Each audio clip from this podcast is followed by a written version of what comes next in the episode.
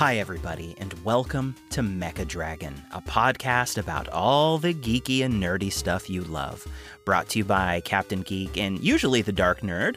Jess is currently out on uh, sabbatical, and so today I'm your Captain Will, and I am joined by special co host Eric Hanson of Screenhub Entertainment, who is a writer and film critic. Welcome back to the show, Eric. Hey, hey, great to be back as always. Yeah, so today we are talking Starman, the 1984 film directed by John Carpenter, uh, starring none other than Jeff Bridges and Karen Allen. So, we are real excited to talk about this movie today. We are going to first just briefly talk, as is our wont, in a non spoilery way at the very beginning for just, you know, just briefly, just in case, you know, maybe there are some people out there who haven't seen this movie yet. And I'm here to tell you that, you know, having just watched it again last night, it really does hold up, crazily enough. As uh, you know, as this Carpenter movie from 1984. So we're just going to talk for a few minutes in a non-spoilery way. I will announce when we move on to the heavy spoilers.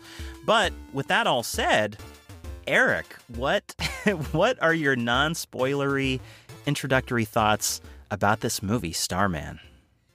Uh, Starman is, I think, one of the best films of John Carpenter's filmography. It's certainly one of the most unique, as Carpenter, who is often, you know, viewed as a horror, you know, sci- a horror director, actually manages to weave a very tender and very genuine, you know, love story between these two characters. It's essentially the movie is E.T. aimed at an older audience. Like if Elliot and uh, E.T. had fallen in love and wanted to hook up, basically. Yeah, because that that doesn't sound creepy at all, Captain. Sorry. no, like yeah. the the interesting thing. Okay, so for those who haven't seen the movie, the premise of Starman is an alien creature uh, while traveling through space comes across the Voyager probe, which, uh, for those of you who know, has a golden record containing, you know, directions and an invitation to come to Earth. And the this entity accepts our invitation, you know, arrives on Earth, is promptly crash uh, is promptly you know shot down and crashes in the in the wilderness. And in order to blend in, he takes the shape of a of a widow of a widow's recently deceased husband, uh, played by Jeff Bridges, and the widow is played by Karen Allen. And then you know he enlists her help to rendezvous with his people, you know, so he can leave Earth. And as he's learning about our culture and society, she is working through the grief of losing her husband while palling around with this creature that looks exactly like her husband. It's a very, mm-hmm. very interesting movie, and yeah. I think. And meanwhile, as they're making this sort of journey together, the government is trying to stop them. Let's just leave it at that for now. Um, where that's concerned. So yeah, it is a really fascinating movie, and so so different from John Carpenter's other work. Really, I mean, it came, you know, fairly er- early on in his career, I guess you could say, but he had already made at least five films before this, five or six or seven films before this, right? Um, he made. I can I can name them all. Ah, all right. So there is uh, one is Dark Star, two is Assault on Precinct Thirteen, three is Halloween, four is The Fog, five is is Escape from New York, six is The Thing, Seven is Christine. I believe this is the eighth film in his filmography, and that's of course not counting. That's of course not counting TV movies because I know he did. Right, uh, right. He did a couple of TV movies, including Elvis, which mm-hmm. starred uh, Kurt Russell as Elvis Presley. Yeah, he did Someone's Watching Me and Elvis, 1978 and 1979, respectively, uh, prior to uh, making uh, Starman. So yes, I mean it's it's definitely it, it's definitely the most like I guess, romantic and, and tender of his movies. I, I certainly can't think of another one that has the same sort of like optimistic heart to it, if if that makes sense. You know, the, certainly there's some romance in like you know, uh, Big Trouble in Little China, and even you know some other ones, but I just don't. It, none of them are actually like romances. I mean, I think there's a case to be made that this is like a sci-fi romance film. Oh, oh, definitely. It definitely is a love story. You know, a lot, a lot of the best science fiction stories ever are love stories. A lot of people forget that Terminator One is a romance. yeah. None, none of the sequels are, but that that's something that the the that's uh, you know one of the qualities of the first one that I quite enjoy. And it and Terminator being Terminator one. one being a romance is in fact fundamental to the plot of the entire franchise. If you think about that, pretty as well. pretty much. So interesting, but yeah, I mean, so Starman. With all that said, that kind of lays the, the groundwork for where we're at with it. You know, and, and interestingly, like watching the movie from the very beginning, you could be forgiven you know, in the first like five minutes or so for thinking that this might actually be another horror movie if you knew nothing about it.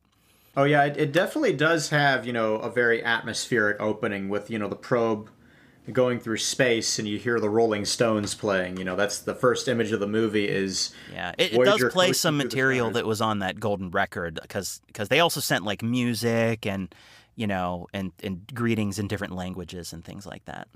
Yep, and uh, yeah, because of that, the film actually does have a nice little cameo by the son of Carl Sagan, whose voice says, you know, hello from the children of planet Earth. And Carl Sagan is somebody we will be talking about in a bit because he actually has a very interesting tie to this movie. Interesting.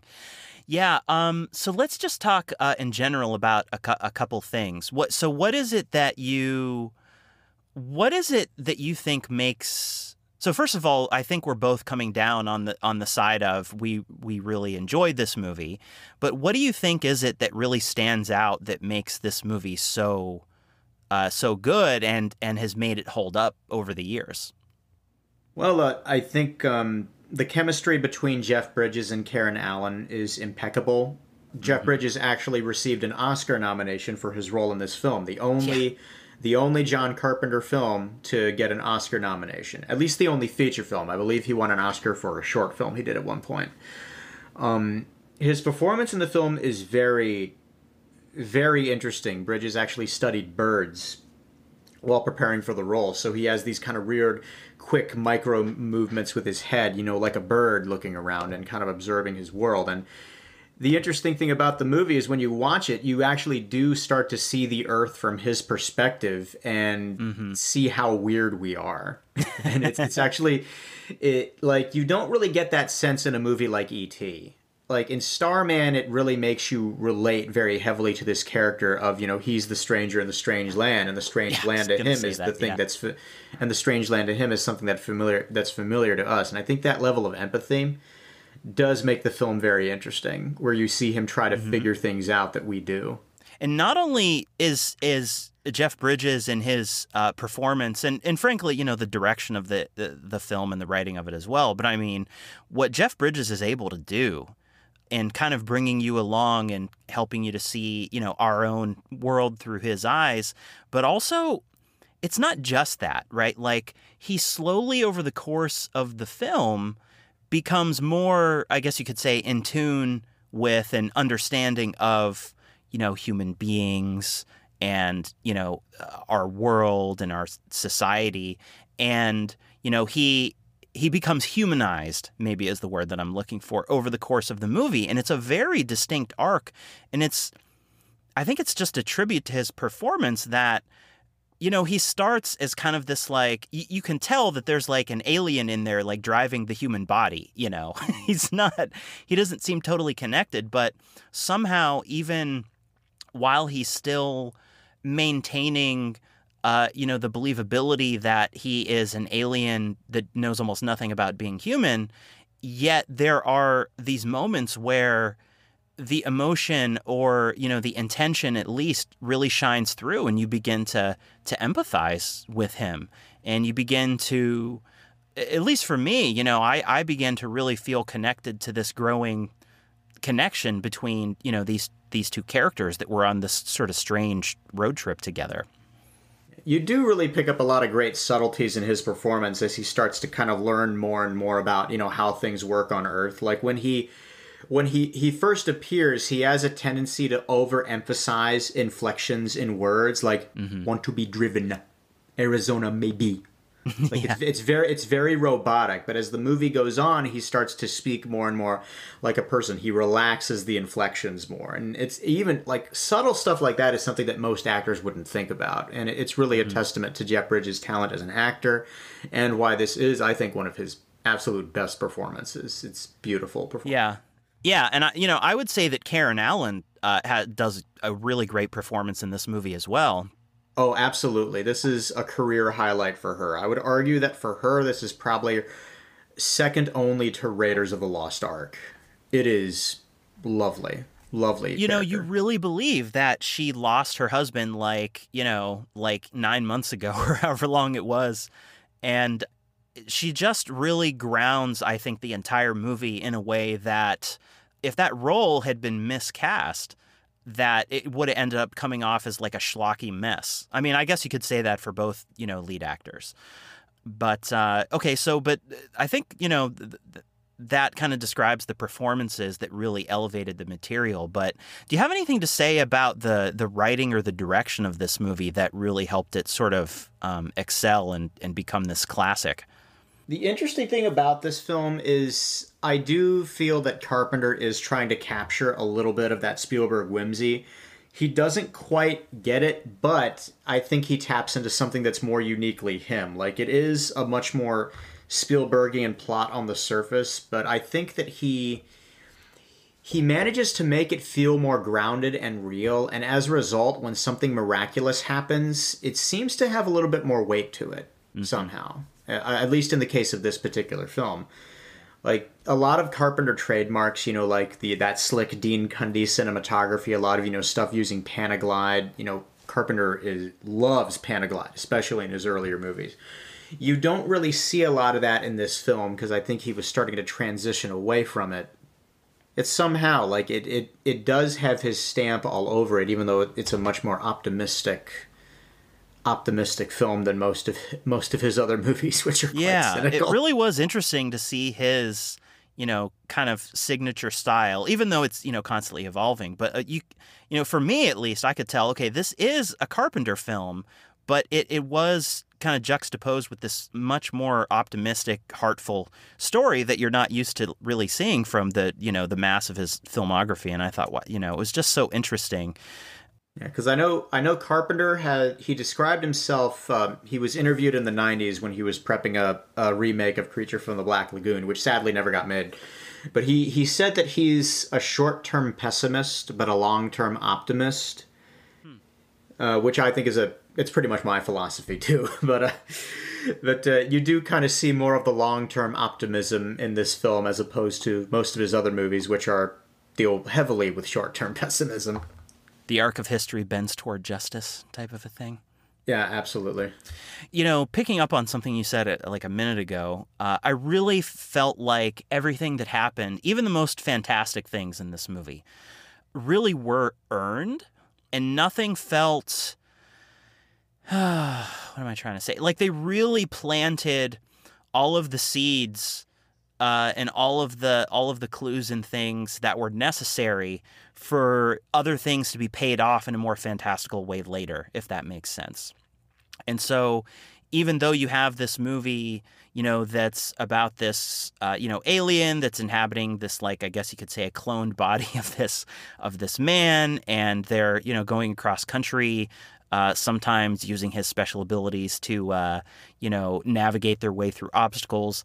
Like, none of it felt like he was overpowered. None of it felt like, you know, none of it felt cheap. You know, everything felt earned, I guess you could say, is is what I have been thinking about it. So it was a very satisfying, you know, story experience in that way for me. And like uh, the way they limit him in a way that feels appropriate is they establish right away that he can only do a certain amount of quote unquote, you know, mm-hmm. miracle miracles, yeah. I guess because he the this entity has brought with it the this type of gear that basically look like it's look looks like this collection of gray marbles essentially. And once he uses one, it's over.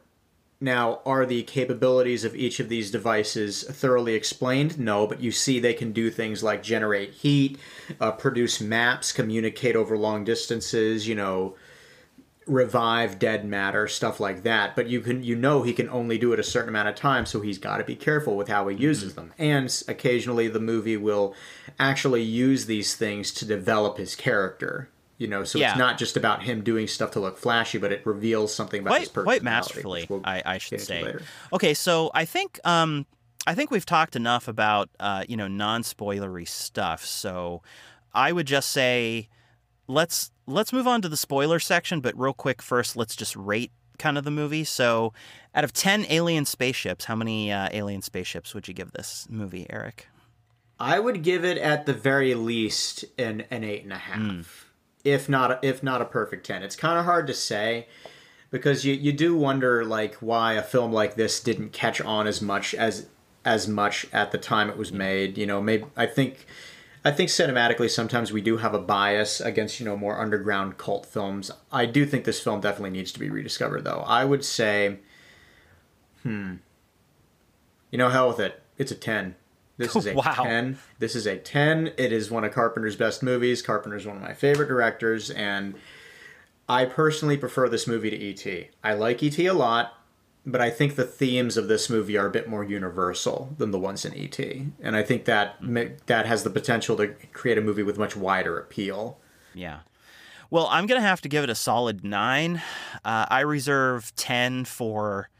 I mean, I don't know. I've probably only, I would probably only rate a handful of movies in the entire history of cinema as a ten, at least that I've seen thus far. But you know, with that said, I mean a nine for sure. I basically agree with what you're saying. It's hard, you know, when talking about the comparison to E.T., it's hard for me to compare movies that are so uh, different in in terms of I mean they're a similar genre. You know, they they have certain superficial similarities in the plot, but I you know, I really do see ET as more of a kids movie.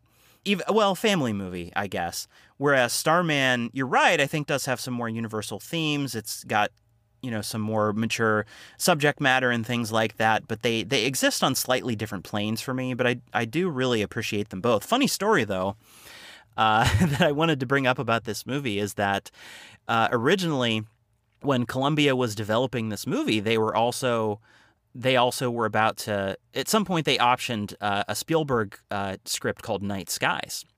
And then there was a bunch of stuff happened basically, and they decided to let go Night Skies in favor of doing Starman because they wanted something for a more mature audience. And then it turned out they changed the title of Night Skies to E.T. the Extraterrestrial, and that became a wildly successful movie that was the highest grossing film of its time.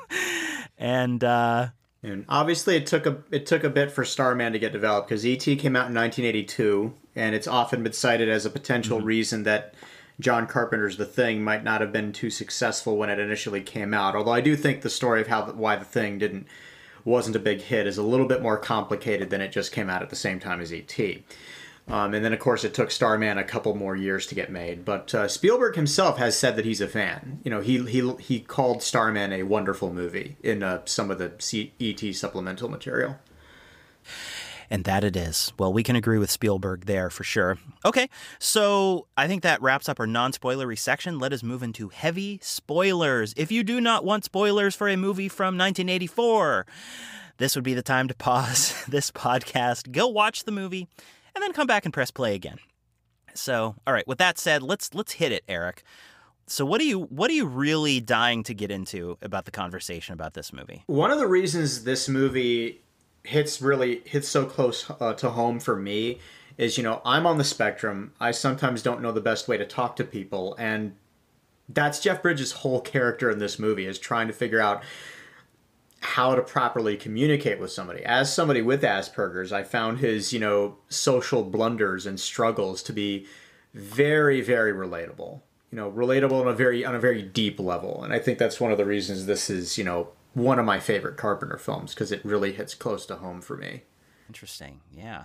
I, you know, I saw this movie originally when I was uh, pretty young, and uh, I must have seen it on te- on TV because I almost a thousand. I'm not like a thousand percent positive that I never saw it in the movie theater.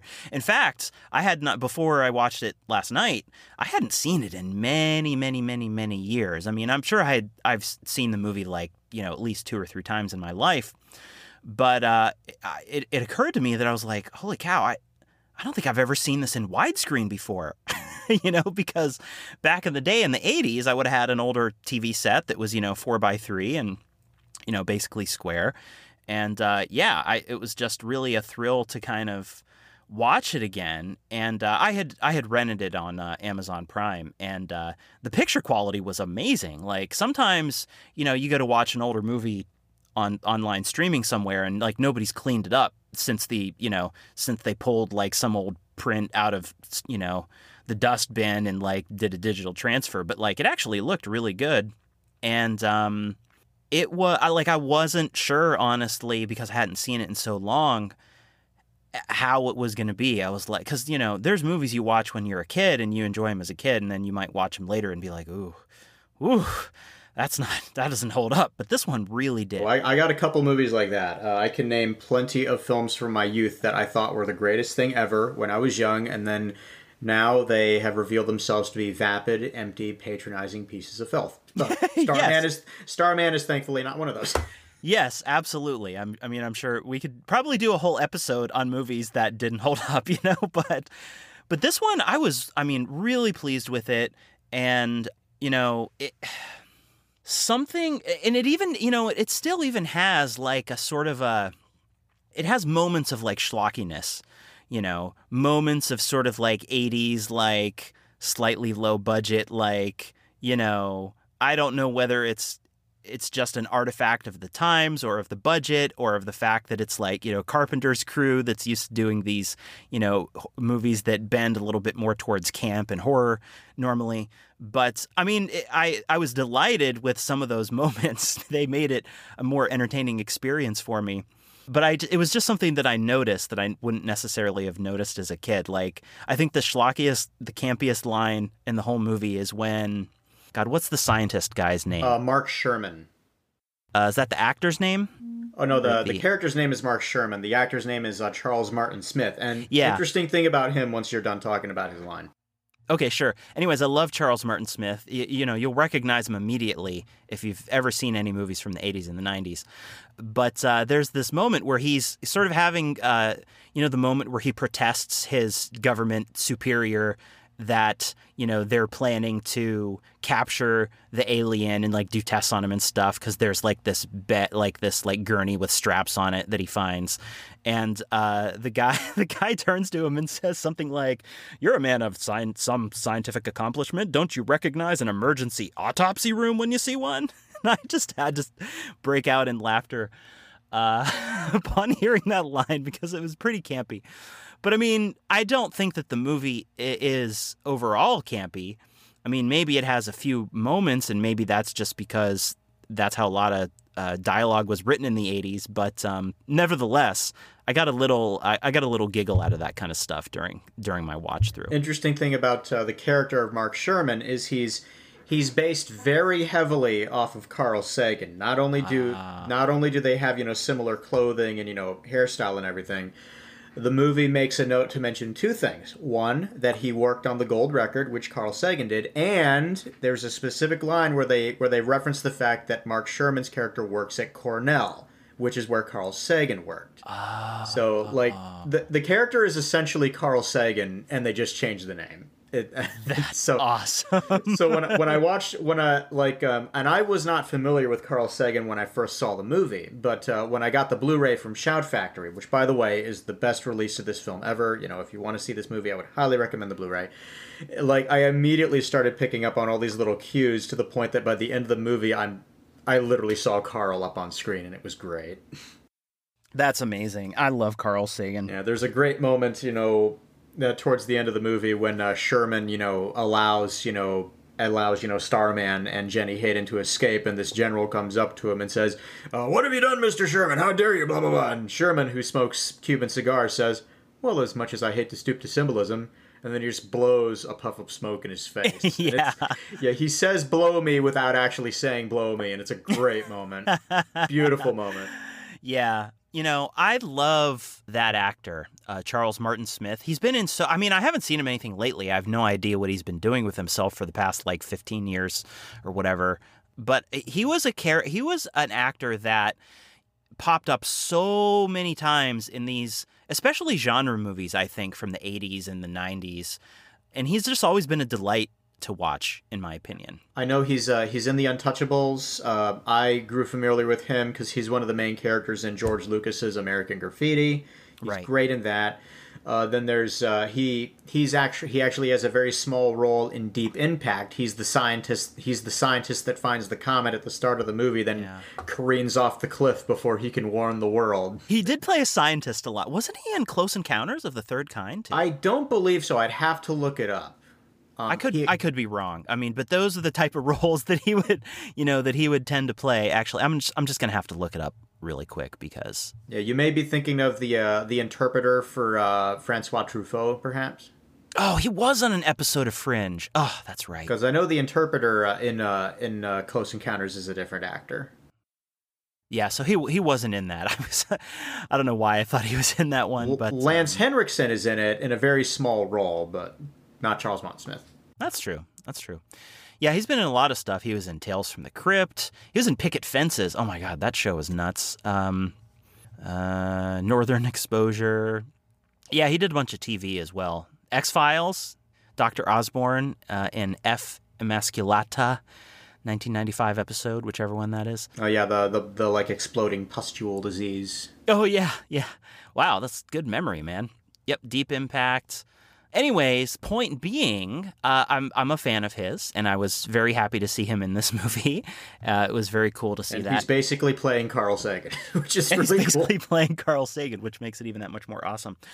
Okay, I want to talk about the transformation near the beginning of the movie where he's basically growing the body of Scott, you know, that the alien implants itself inside of. Because I was really able to appreciate in this, you know, when I watched it last night, how incredibly carefully John Carpenter ex- assembled that, you know, that sequence with special effects because you know obviously we're talking about 1984 i'm certain that this movie didn't have an enormous blockbuster size budget mm-hmm. you know? And of course you know by this time carpenter had already done the thing.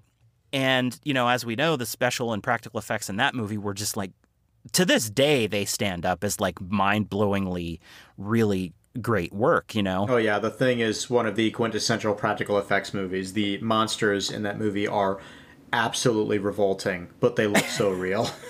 Yeah, and so you know he this is the type of experience that he brings to to Starman, and just very judicious use of live action, you know, untreated shots from, you know, uh, the the baby was actually like a like a puppet or something, uh, but it looked pretty good.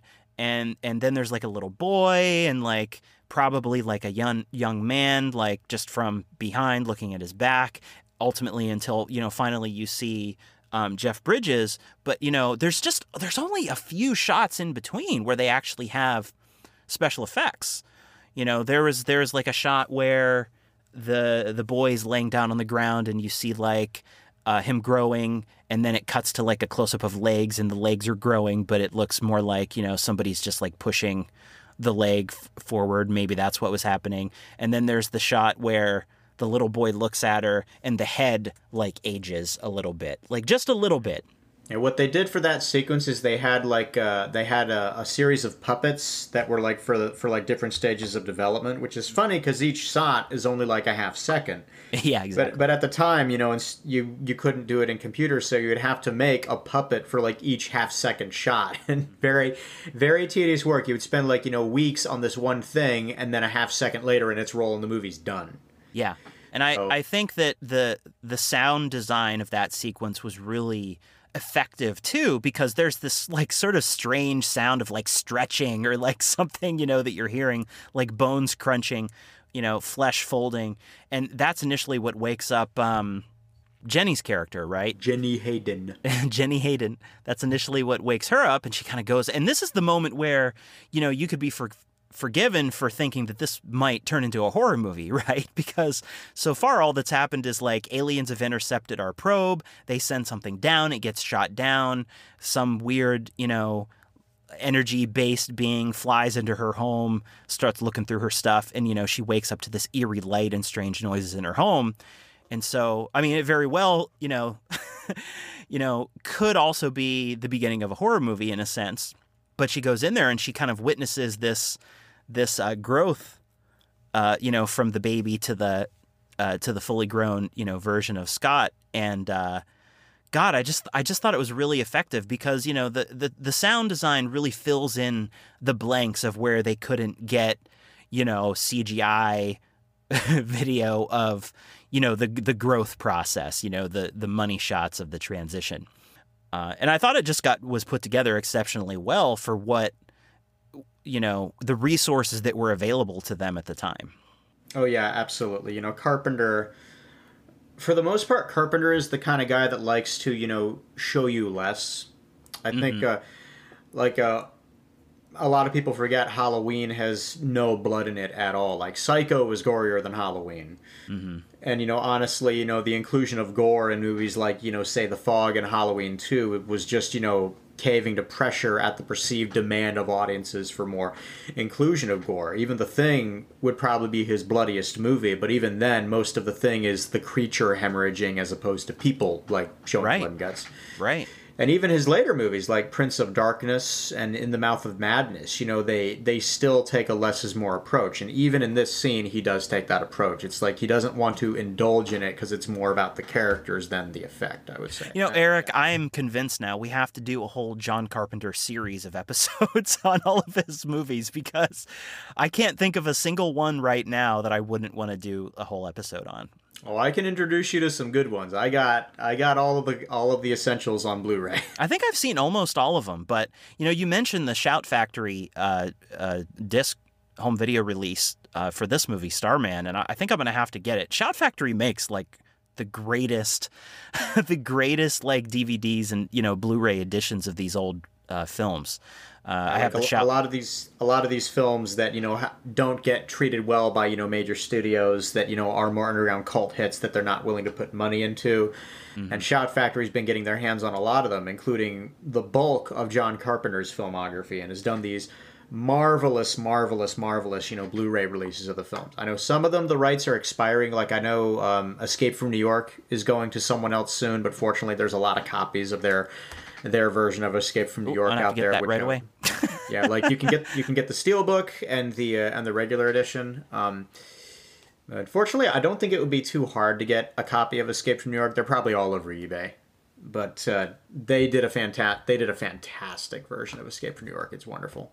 Yeah, I I'm gonna have to do that. I mean, I mean, there's no way we're not doing an episode on the thing for sure. There's no way we're not doing, and this is not John Carpenter, but it's a sh- another Shout Factory release, um, 1978 Invasion of the Body Snatchers. Oh yes, which is definitely uh, playing a big part in both of our lives at the moment. One of the best horror films of all time. Okay, we're, we're getting off of Starman. Back to Starman. Okay, back to Starman. Back to Starman. so, um, yeah, so I just wanted to mention that sequence because I thought it was just really well done. I mean, okay, sure, some of the like, you know, effects obviously like in an Avengers movie or something they would they would have a more polished version of that, but like whatever, it's still it's still effective. It still does what it needs to do. The movie is still good and doesn't suffer for it, you know. So okay, so what's what's a particular, you know, aspect of this film or uh, you know, uh, sequence or something that you really wanted to talk about?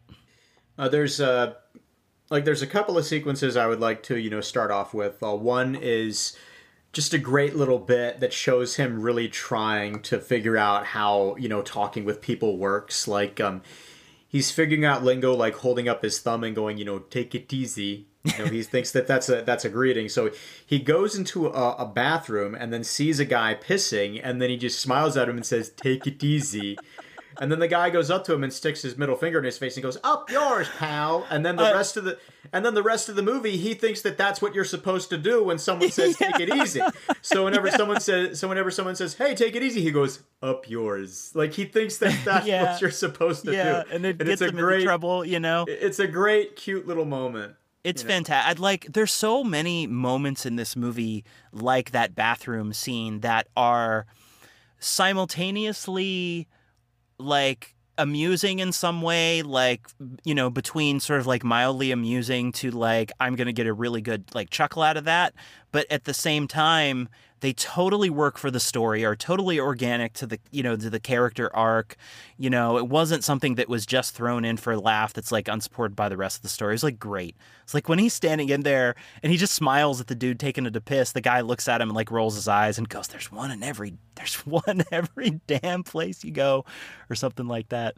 Uh, there's you know, a there's another you know another brief moment where um you know Mark Sherman the character based off of Carl Sagan when he lets Jenny and Starman go she goes up and you know kisses him on both of his cheeks and says thank you and then he and then she walks away and then starman comes up and he does the same thing because yeah. he thinks that that's what you're supposed to do yeah.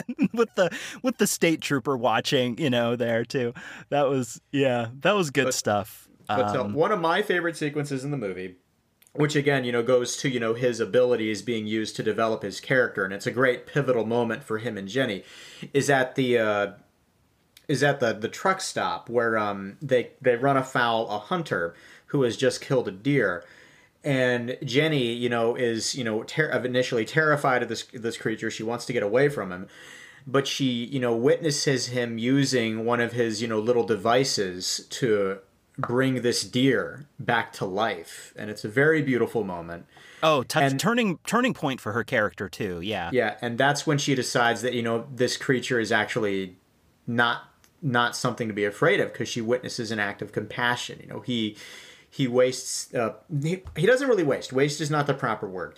He uses he expends one of his very limited resources. Yeah, and an act of kindness. You know, it's mm-hmm. and it's a wonderful moment. And incidentally, yeah, and I, mm-hmm. sorry, go ahead.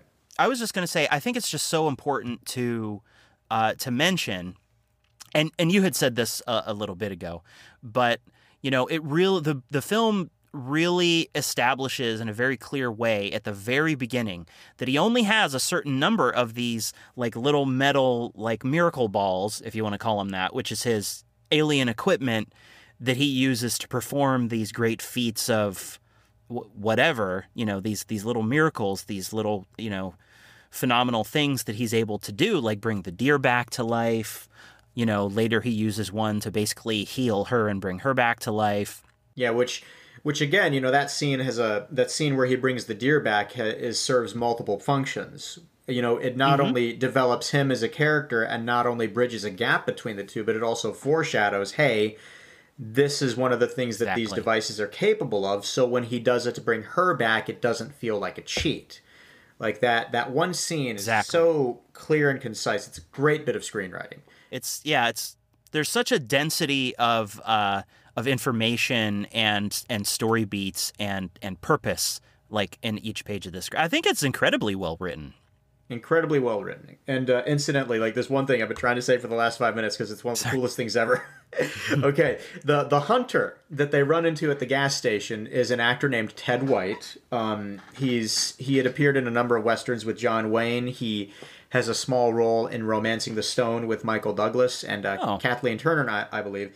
But his most notable role is that Hunter plays Jason in Friday the Thirteenth Part Four, which I consider which I consider to be the best of the Friday the Thirteenth movies. And he he is fantastic in the role of Jason. By the way, he is the best Jason, bar none. That's awesome.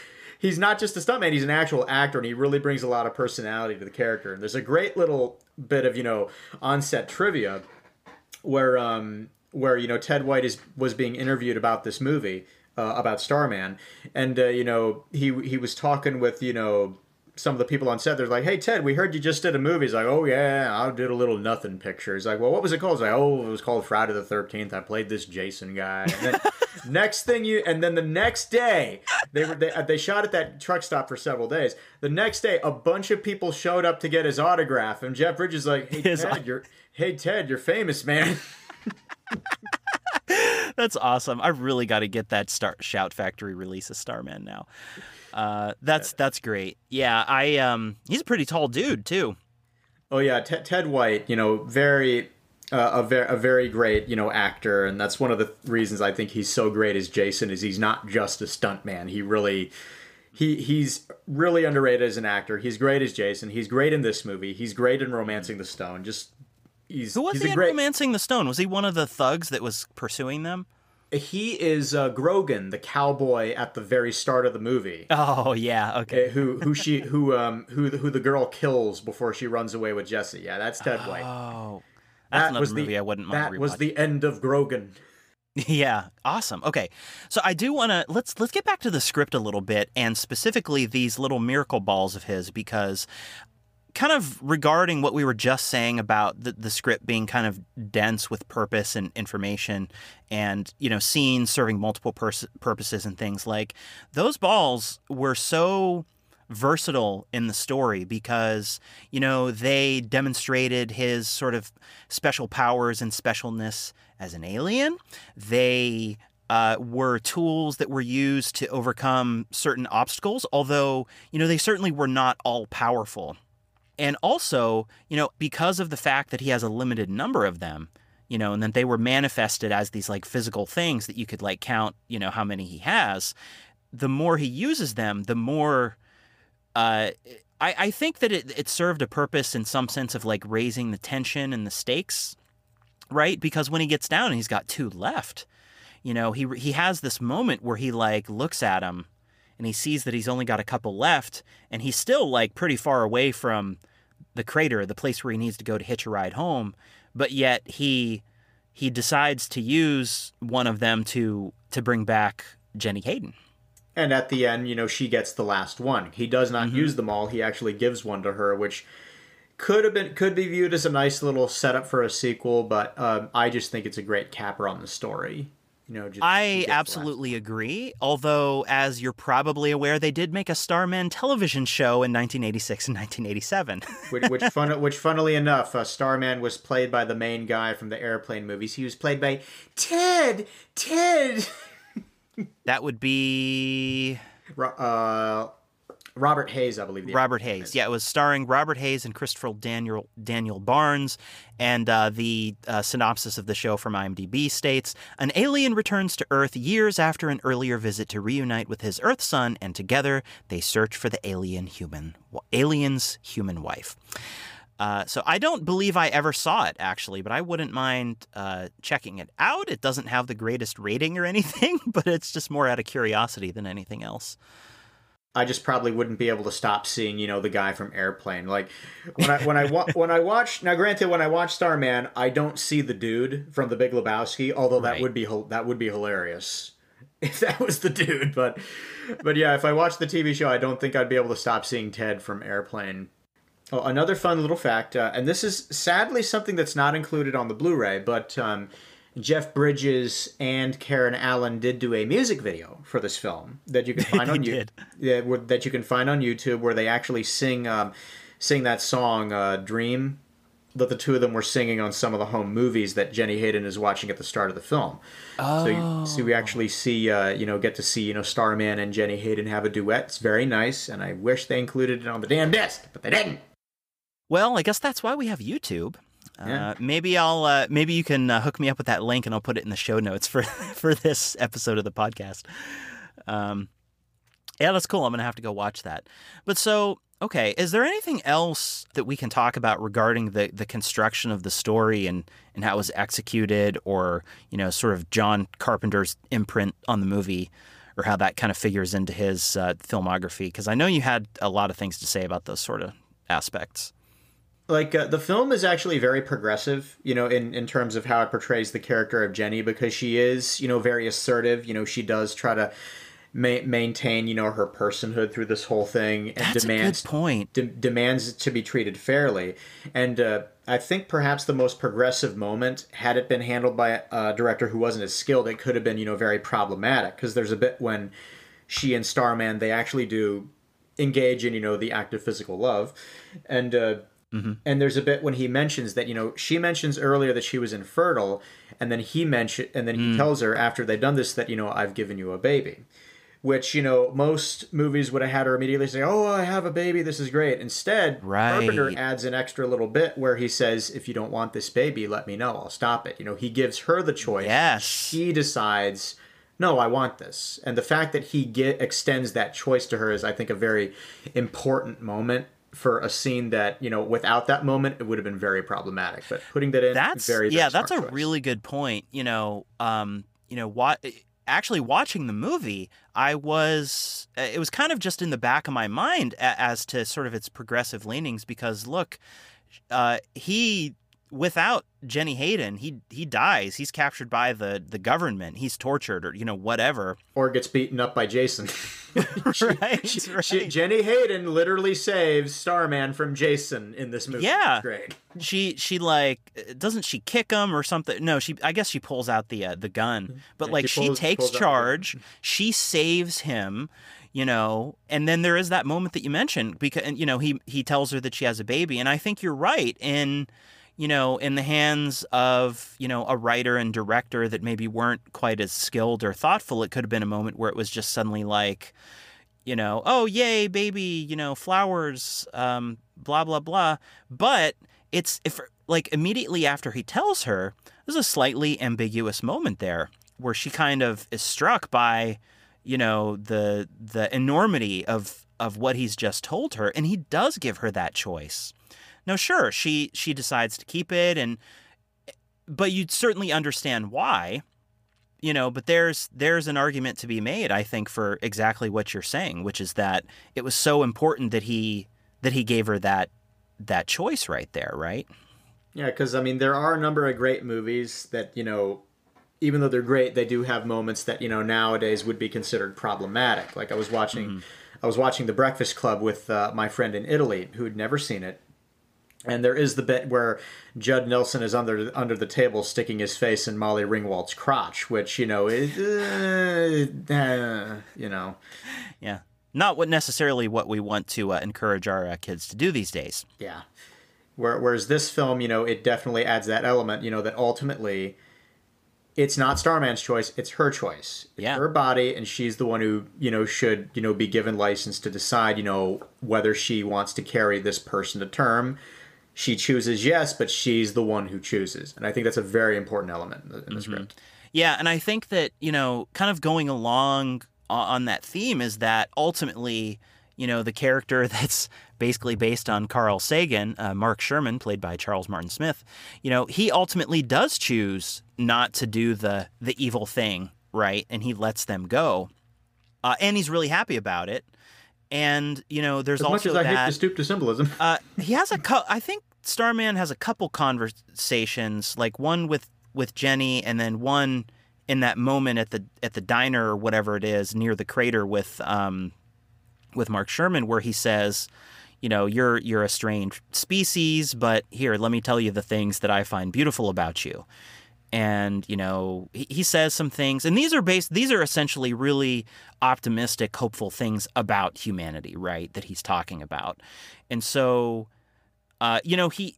You, you could imagine in a different movie where the alien, you know, lashes out and tries to destroy all the government vehicles and stuff because obviously humans are bad and they're trying to kill him right? But and so this just goes back to like, wow, what an optimistic movie full of heart for a John Carpenter movie. But I, I found it to be really impressive and actually it wasn't overbearing, you know what I mean?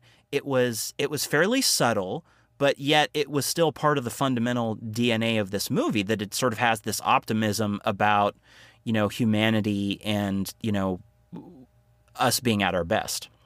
Uh, definitely. Like it, it is um you know how this movie came about uh, there it is a very interesting story because you know it was uh, one of the few movies that Carpenter did for a major studio. I think the last movie he did for a major studio was was Big Trouble in Little China which came out right after this. Um, but his first movie for a major studio was The Thing, which he considers to be his best film. It's certainly a contender for his best movie. Like The Thing is a remarkable, remarkable film. Uh, unfortunately, at the time it came out, it, it wasn't a bomb. Like, a lot of people mistakenly refer to it as a bomb. It didn't bomb. It made a very small profit, but it wasn't a blockbuster. And as a result, a lot of things that Carpenter was slated to do fell through. He was originally going to direct the, the Stephen King film Firestarter. He was immediately fired off that shoot because of due to the reception that the thing received. Um, that led to him, you know, doing Christine, which I think you know suited him more anyway. And he he said, you know, with Christine, he was just trying to find work, and I think in spite of that, he managed to pull together a very, very good movie and make one of the best Stephen King adaptations there is. And then a Starman came out immediately after after that, and a lot of people have speculated that per- perhaps this was his his attempt to do a more ET like movie, you know, uh. to to cater more towards a, a, a major you know studio audience because you know he mm-hmm. he did not write the script like most of his earlier films he he you know had a hand in writing them. This was a script that was already written. It was established that it was written yeah. at the time that ET came out. Uh, at the end, uh, so this is Carpenter's four quadrant picture, four quadrant picture. That's that's great.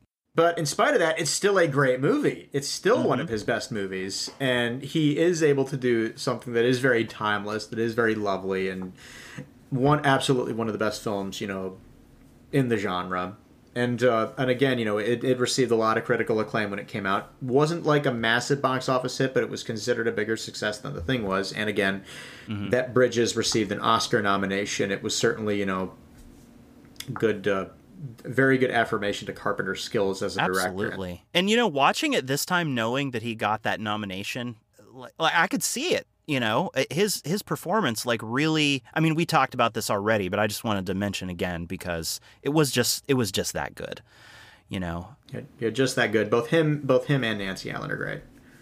Oh yeah ab- absolutely. Uh, and just uh, for reference starman made uh, $28,744,356 uh, at the box office. So i'm not sure what its uh, what its budget was. Um, doesn't really seem to say here, but um, it was released the same week as David Lynch's film Dune, and a week after the release of uh, 2010, the year we made contact. Let's see. It looks like the budget for this movie was 24 million, and it made 20, uh, 28.7 million domestically. Domestically, that's yeah. not including overseas. It doesn't um, include like you know home video or anything like that either. Yeah. Yeah, because it actually did did it was very successful on home video, and then of course they made a TV series out of it, so it must have caught somebody's attention. Yeah. yeah. Whereas whereas the thing the thing cost 15 million and then made 19.6 million in the United States, yeah. so it made around. So both of them actually made. Um, they, they both made profits. They both made small profits, but I think at the time, since Starman was more warmly received, that did you know help you know bolster Carpenter's stature a little bit after you know what people at the time thought was a bad movie and they've since realized is a great movie, which is the thing. Yeah, well, Big Trouble in Little China came out next, but I think you mentioned that he might have actually filmed that before Starman. Oh no, he uh, he filmed it after Starman. Okay, uh, but okay. what happened was that that was the last movie he did for a major studio because Big Trouble in Little China tested very positively. Like the this test audience loved it and you know Kurt Russell and John Carpenter thought they had a really big hit, and then basically what happened was 20th Century Fox botched the release because it came out the mm. same the same year as Aliens, and uh, oh. they, they, they put a lot of resources into Aliens, and then Big Trouble in Little China they just kind of like tossed yeah. out in the theaters, which is kind of what happened to the thing, and then Carpenter was. You know, upset with that, so he decided to go back to independent films with uh, Prince of Darkness being his next feature. God, if if John Carpenter wasn't so incredibly talented of a filmmaker, he he got screwed so many times, man. Yeah, and, and, incidentally, he almost directed Innerspace uh, with uh, Dennis Quaid and Mark oh, Short. I love that movie. I love that. which um, yeah, Spielberg actually did want uh, want Carpenter on board. I'm not sure why it fell through. I don't know if Carpenter maybe maybe made some uh, maybe made some demands that you know the studio didn't agree to, or yeah. if he was or if he was not interested in the material. But uh, yeah, like it is interesting to think about how that movie would have turned out had Carpenter directed it. My guess is Kurt Russell probably would have paid Tuck, played Tuck Pendleton instead of Dennis Quaid. Oh, hmm. cinematography probably would have looked, you know, hugely different than what Joe Dante did with it. Although Joe Dante yeah. did a wonderful job with Innerspace. That's so. that's another movie I'd love to cover on this show at some point. Okay, so oh, oh we absolutely got to Innerspace is oh great. yeah for sure. I mean, every time I hear that that song that they play in the movie. Uh, let me tell you about a place somewhere up in New York yeah. a ways. Yeah. Twisting the Night Away. That's yeah, what Twisting the Night Away. They they play both the Sam Cooke version and the Rod Stewart version during the end credits. Yeah, yeah. It's every time I hear that song, I think of Innerspace. Oh, like that's great, great burned in my brain from childhood. Okay, Starman. So. Uh, let's we're coming up on about an hour so let's start to to wrap up here is there any any other thing that you really wanted to get into before we finish up uh, with this? Any other aspect or story or you know thing you want to pick apart? Yeah. The, there are a couple of elements in the script that appear to, you know, have been inspired by Close Encounters of the Third Kind, which I consider Spielberg's best alien movie. It has some mm. issues with it, but I love it. Uh, they uh, they do have a landmark they're going towards in Close Encounters of the Third Kind. It's Devil's Tower. In Starman, it's Meteor Crater, Arizona. So they do kind of have that kind of theatrical, you know, set piece that they end with. But uh, mm-hmm. still, I think the best summation of the intimate nature of the film and that it's it is more focused on the relationship of these two characters than its um, special effects or set pieces is you know the final shot of the movie. Like you don't see starman descend up and you know sorry ascend up back to the mothership. You see the the the whole the final shot of the movie is a long hold on Jenny Hayden's face yes. as she just watches him rise into the sky, and it's all it's the whole moment is played off of her performance. It's not yeah bright light. I think made effects. it all as powerful as it could possibly be. Frankly, yeah, it's not played off of bright lights and special effects. You know, it's just it's just Karen Allen's acting, and it's so good. It's I, I beautiful think, movie. You know, you're totally right, and I think that this movie actually stands out as a really, really great example of how you you need to earn the the special effects that you use in a movie for them to really be to be worth it to like cuz okay sure you can throw in like a bunch of fight scenes and explosions and stuff but the audience really is not going to care unless they care about the characters and the story right? And this is okay sure they they did have some special effects in this movie. Maybe they didn't have the budget that like an avengers film would have or something like that but they earned every single second of of the special effects that they showed, you know, to the point where you're so invested in the story that doesn't matter that it's like, you know, sort of in some cases like middling to like pretty decent special effects for 1984. Like it's just part of the story and it just pulls you right along with it because they earn every single moment. And, you know, to your point, a lot of the choices that Carpenter makes is he makes you know, in favor of showing um, and developing the character relationship. And I think that that final shot, you know, on close up on Jenny Hayden and just pulling up into the sky was a much more effective way to end the movie than showing him like beamed up into the spacecraft or something. Yeah, like the the film it shows a remarkable level of restraint. And that's one of the things mm-hmm. I've always enjoyed about Carpenter's films is with rare exception, there is a there is a great level of restraint and there is a, a, greater focus on you know how on the character interactions which makes sense because carpenter is a big fan of howard hawks. And one of the the trademarks of howard hawks movies is the banter. And and what do people remember most about you know starman but the banter and with starman you certainly get some creative moments especially the, the great yellow light sequence which which oh, makes yeah. fun of which makes fun of everybody who's ever gunned it to try and make it through the yellow light where he nearly kills them both and she's like what were you doing you said you knew the rules i do know the rules green go red stop green go yellow go very fast. and she can't say anything to that because that's exactly what he observed her doing. Yeah. that was great. I mean, so many, you know, little moments like that really added up to to make this such such a great such a great movie and such a believable arc of their relationship, you know, and of course, Jeff Bridges' performance really sells the fact that he's, you know, an alien trying to like figure out how to like clunk around in this human body. Yeah, it's cer- it's certainly great because I've called it beautiful like twenty billion times on this episode. yeah, yeah, and and you know, I, it was so clear to me how uh, how he had uh, an arc throughout that movie. Like he really does become so humanized over the course of this like you know, road trip that they take together to the point where, okay, at the very beginning, he sort of like stands up. He, he can't really talk yet. He like, you know, he, he kind of like shoots the gun. He, he totters around. He's like over pronouncing words and like clicking his tongue every time he tries to speak. He could barely talk. Then at the very end, you know, he's putting together pretty decent sentences. He sits down with her. He asks for Dutch apple pie. you know what I mean? He tells her that he loves her. He gives her a kiss. So it's it's such a God, what a what a compelling um, what a compelling arc for that character and for well both their characters and just the relationship. Like it's constructed in such a way that you just buy into it, uh, frankly, and it's kind of a it's kind of a ridiculous premise in a way, but it just it just really pulls you along for the ride and like I, I just it's just so it's just so effective and compelling that I was really like I was kind of bracing myself to like spot horrible flaws in the movie because I hadn't seen it in so long. And granted, I'm a big Carpenter fan, but given the subject matter of it and that it's romance and stuff, I was like, ah, like what am I in for? I don't. But it just turned out that it's it's still a great movie. Yeah, and I think the reason this movie is, you know, often very underrated in the John Carpenter canon is because it is so different yeah. from a lot of the films he's done. Like Carpenter is best known as, you know, a horror director. He's also done some great films in, you know, action and science fiction. And, you know, the, the idea of him doing a science fiction romance, you know, from the director of Halloween and mm-hmm. the thing, you know, on the right. face of it sounds preposterous.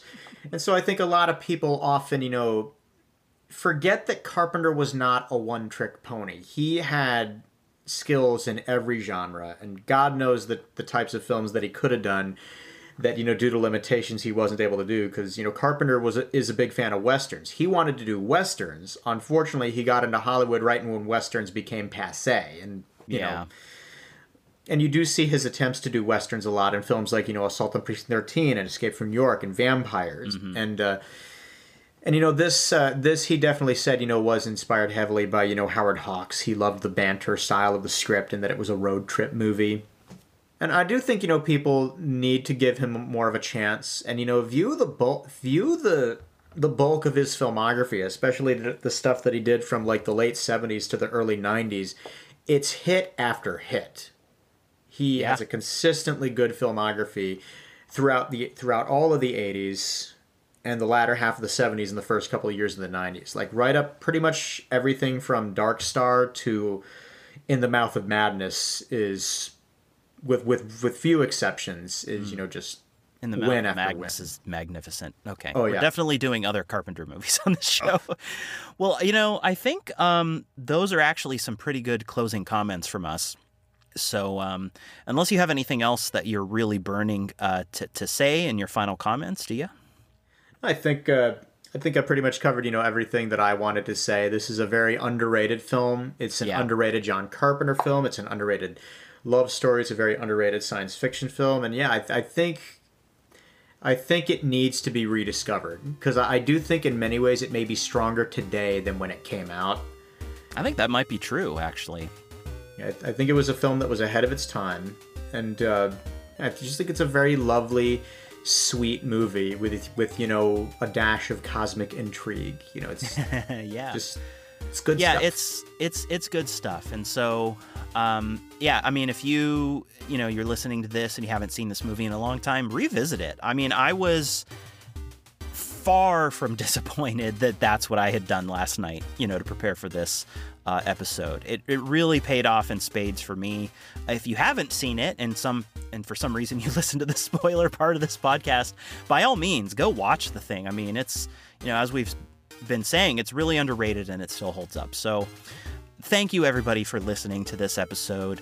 Please head over to uh, apple podcasts or your choice of podcasting platform and give us a five star review and or rating. That really does help out the show we do want to hear from you, your thoughts about this movie or uh, anything else to do with our show. And, uh, you know, if you want to suggest a topic for us or something, hit us up at uh, mechadragonshow at gmail.com. You can find us on Twitter at mechadragonshow, Instagram at mechadragonshow, and uh, we have a Facebook group called Mechadragon. So, um, and Eric, I want to thank you for coming back on the show again today. This was a really cool uh, conversation about Starman, and frankly, I'm really glad that uh, that I gave it a go and watched it again recently. Captain Will, it's uh, great to be back again. I'm looking forward to many other voyages on your spaceship of pop culture. And to anybody who's curious about me, yeah, I'm Eric Hanson. I work as a commentator at Screenhub Entertainment. We publish content on a weekly basis, and I'm working on my next piece as we speak.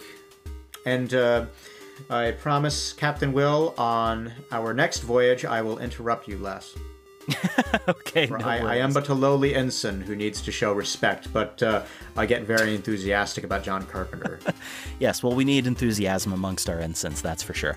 All right. Thanks, everybody. Captain Will signing out. Catch you later. Our music is Overworld by Kevin MacLeod from Incompetech.com, licensed under Creative Commons by Attribution 3.0 creativecommons.org slash licenses slash by slash 3.0.